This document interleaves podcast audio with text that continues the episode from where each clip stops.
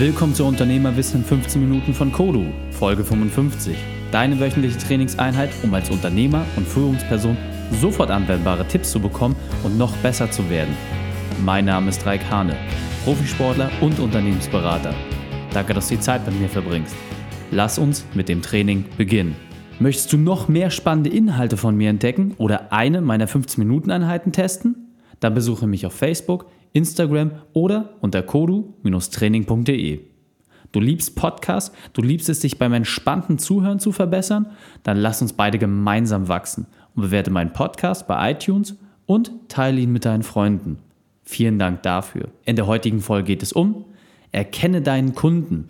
Welche drei wichtigen Punkte kannst du dir aus dem heutigen Training mitnehmen? Erstens, warum es wichtig ist, deinen Neukunden richtig einzuschätzen. Zweitens, warum du dich fragen solltest, ob du mit deinem Kunden in den Urlaub möchtest.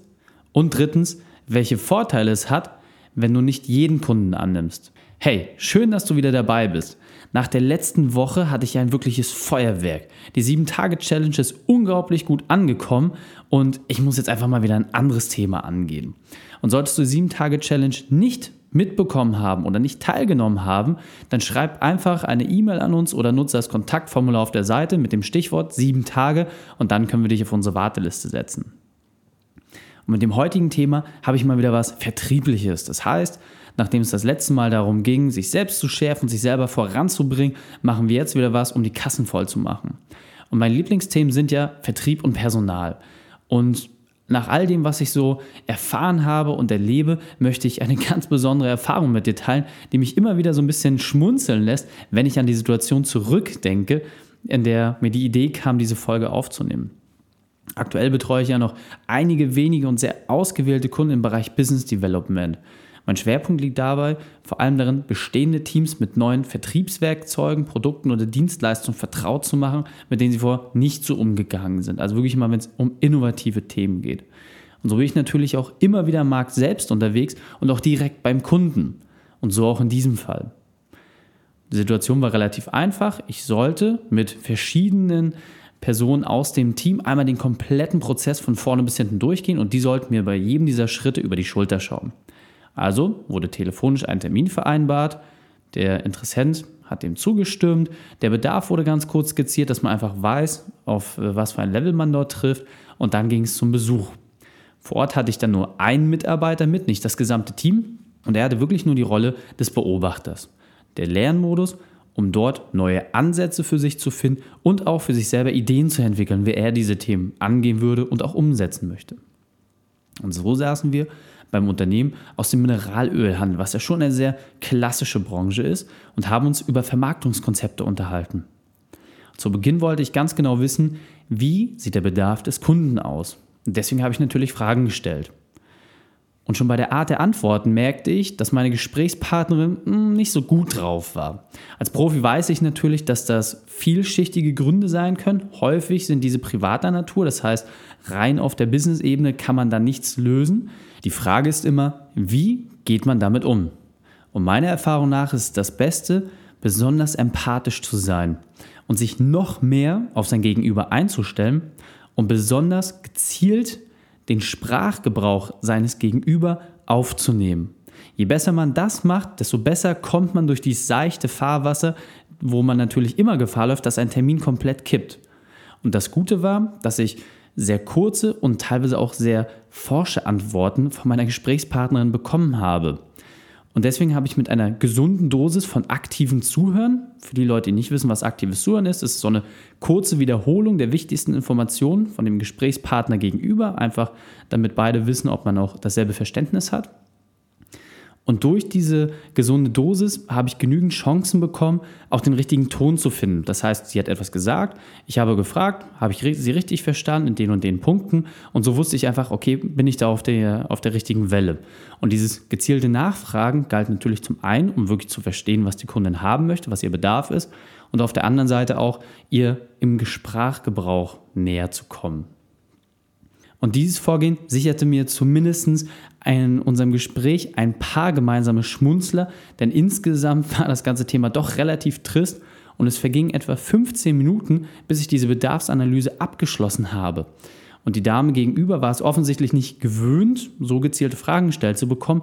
Und ich wollte natürlich auch nicht diesen Verhörmodus so durchklingen lassen, brauchte aber dennoch die Information.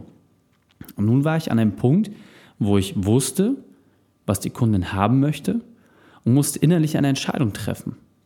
Und zwar die Entscheidung, ob ich erstens mein Ding durchziehe und als Person wirke oder ob ich zweitens ein Feuer an den richtigen Stellen lege und versuche, nicht mich als Person zu verkaufen, sondern die Leistung massiv in den Vordergrund zu bringen. Und jetzt ganz wichtig, warum ist das eine wesentliche Unterscheidung im Verkauf? Ein kurzer Einschub für die Leute, die vertrieblich vielleicht noch nicht so weit sind oder die dieses Thema nicht kennen. Menschen kaufen immer von Menschen. Das ist so der Grundsatz.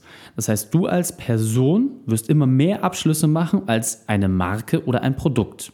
Und deswegen werden natürlich auch ganz viele Marken bewusst mit den Eigenschaften von Menschen aufgeladen, damit man einfach diese Situation besser greifen kann. Denn eine Marke ist immer etwas, was kein Gesicht hat. Deswegen wird eine Marke zusätzlich damit in Verbindung gebracht. Und zum Beispiel der Unterschied, wenn du eine zuckerfreie Limonade trinkst mit einem Logo drauf oder ob Manuel Neuer dir zeigt, warum er dieses Getränk so genießt. Und wir Menschen verbinden damit automatisch seine Siegertyp-Eigenschaften mit diesem Getränk. Und wenn wir das trinken, dann fühlen wir uns auch ein bisschen so wie Manuel. Das ist die Psychologie, die dahinter steht und die auch schon seit vielen, vielen Jahrzehnten in der Marketingwelt so genutzt wird. Und damit war für mich klar, an diesem Gesprächspunkt, ich musste eine Wahl treffen. Und ich entschied mich für Option 2. Das heißt, bewusst Produkt und Leistung in den Vordergrund zu stellen und nicht mich als Person, was immer die schlechtere Wahl ist. Und jedoch war für mich sicher im Gespräch, dass es kein angenehmes Kundenverhältnis geben wird. Ich habe schon gleich gemerkt, dass ich mir die wichtigste Frage ganz, ganz schnell beantworten konnte. Und das ist meine Empfehlung für dich, mein kleiner Geheimtipp an dieser Stelle. Immer wenn du dir unsicher bist, ob ein Kunde wirklich gut zu dir passt, ob eine Zusammenarbeit Sinn macht, dann beantworte die folgende Frage.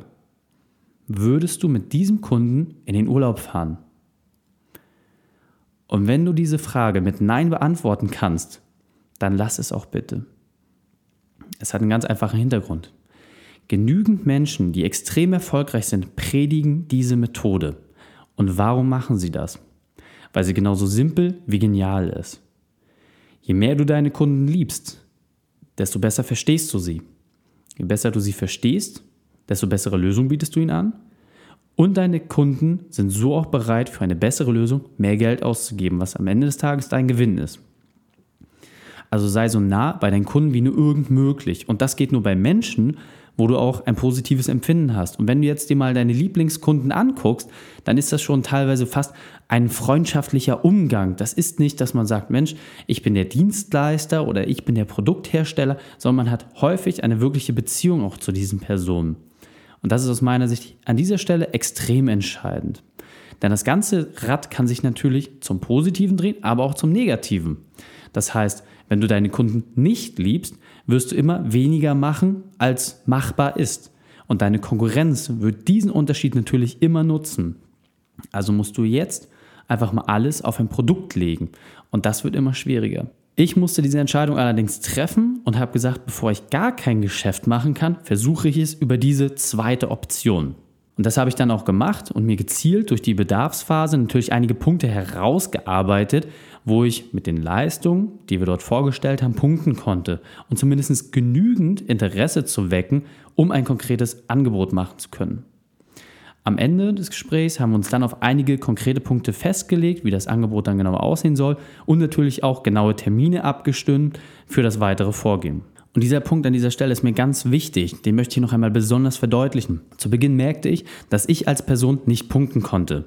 Das passiert immer mal wieder im Face-to-Face-Verkauf, ist allerdings relativ selten und es ist auch wirklich eine Ausnahme, dass man mit einem Menschen überhaupt nicht übereinkommt. Umso wichtiger ist es, schnell zu erkennen, dass man dort eine Strategieanpassung vornimmt. Denn hätte ich mit der Form weitergearbeitet und in der persönlichen Anekdotenwelt erzählt oder Beispiele von mir als Person gebracht, dann wäre das Gespräch mit aller großer Wahrscheinlichkeit gekippt und ich hätte gar keine Chance gehabt, einen Auftrag zu platzieren. Und jetzt weiter im Text. Und zurück im Büro angekommen, habe ich dann mein Trainee, wie man ihn so dann nennen kann, nach seiner Einschätzung gefragt. Und auch ihm ist sofort aufgefallen, dass die Dame eine gewisse Anspannung schon ins Gespräch mitgebracht hat. Er fand das Gespräch sehr souverän, wie das insgesamt dann doch verlaufen ist und war selber auch ein Stück weit erstaunt darüber, dass wir noch ein paar gemeinsame Lacher hatten. Dann habe ich noch die Learnings mit ihm besprochen und dann habe ich ihn etwas Entscheidendes gefragt. Wie machen wir jetzt mit der Kundin weiter? Die Antwort von ihm kam wie aus der Pistole geschossen. Natürlich machen wir ihr das Angebot fertig und schicken es ihr zu. Was ich dann zu ihm sagte, hat ihn wirklich aus den Socken gehauen. Es war der Anlass für mich, in seiner Reaktion diese Folge hier aufzunehmen. Und ich habe ihm gesagt, dass wir den Ansprechpartner wechseln werden und dass jemand anderes die weitere Kommunikation übernimmt. Und ich merkte einfach an seiner Reaktion, dass er damit am allerwenigsten gerechnet hat. Er schaute mich völlig fassungslos an und stellte natürlich die entscheidende Frage. Warum? Ganz einfach.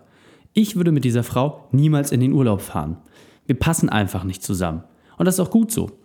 Denn es ist mein Anspruch als Unternehmer und auch als Repräsentant eines Unternehmens, dass man den Kunden bestmöglich behandelt und damit auch die besten Ergebnisse erzielt. Wenn ich das schon als Person nicht gewährleisten kann, weil es einfach eine gewisse Barriere gibt und einfach das gemeinsame Umgehen miteinander oder vielleicht auch einfach die Interessenslage, das Feeling nicht stimmt, dann muss ich davon Abstand nehmen. Und somit habe ich einen hervorragenden Mitarbeiter gebrieft, habe dort ein Intro gemacht und dann den Kunden übergeben. Jetzt meine Frage an dich. Hast du schon einmal so gehandelt? Hast du schon einmal aus irgendeinem Beweggrund einen Kunden weitergeleitet? Und die häufigste Antwort, die ich immer wieder bekomme, ist nein. Und das ist ja auch verständlich, denn du möchtest ja Umsatz machen und du brauchst jeden Kunden. Das ist komplett richtig. Doch du bist ein erfolgreicher Unternehmer und deswegen baust du Beziehungen auf. Beziehungen, die belastbar sind und von Dauer. Wenn du also häufig wechselnden Kundenkreis hast, musst du deutlich mehr Vertriebsaufwand leisten und musst immer wieder bei Null starten. Und es ist natürlich deutlich intelligenter, eine Beziehung von unten aufzubauen wie ein Fundament, um dann daran weiter zu arbeiten, diese zu entwickeln. Denn manche Beziehungen zwischen Kunden und Unternehmen werden sogar vererbt und sogar die Kinder und Kindeskinder erhalten diese Beziehung aufrecht. Diese Treue und diese Loyalität braucht einfach Zeit und Engagement. Und darum lohnt es sich, an dieser Stelle den längeren Weg zu gehen und damit natürlich auch Wiederverkäufe zu ermöglichen. Wenn du also beim nächsten Mal dir unsicher bist, ob du zu einem Kunden passt oder ob dein Kunde zu dir passt, dann stell dir einfach die entscheidende Frage.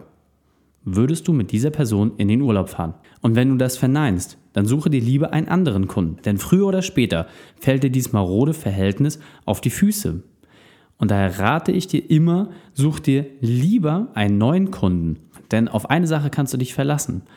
Welcher Kunde würde als erstes, wenn es mal zu Schwierigkeiten kommt, Rechtsbeistand suchen? Überleg einfach mal an der Stelle.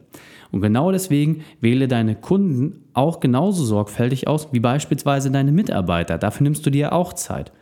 Und wer um jeden Preis wirklich versucht, Kunden zu gewinnen, der zerbricht früher oder später an der Abwicklung. Natürlich hast du dann erstmal viel Geld eingenommen, das ist auch schön, aber wie beim Finanzamt auch. Wenn du nicht regelmäßig etwas für die Steuer zurückliest, dann hast du irgendwann ein Problem.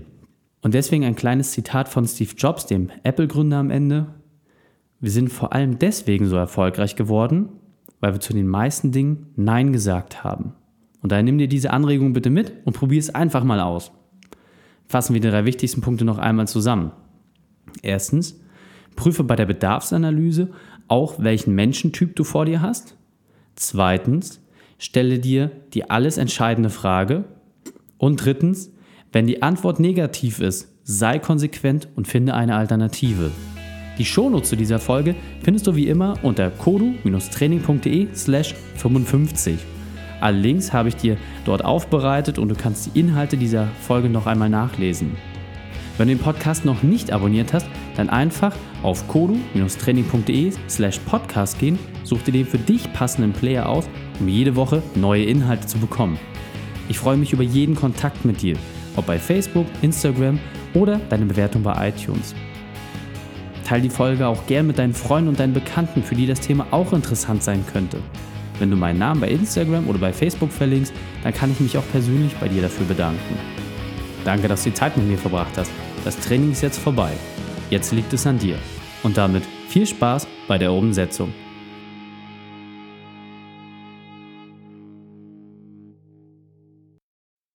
Und wenn du Ideen wie diese für dein Unternehmen auch umsetzen möchtest und auch 10 Stunden pro Woche weniger arbeiten, dann buche deinen Termin für ein kostenfreies Erstgespräch.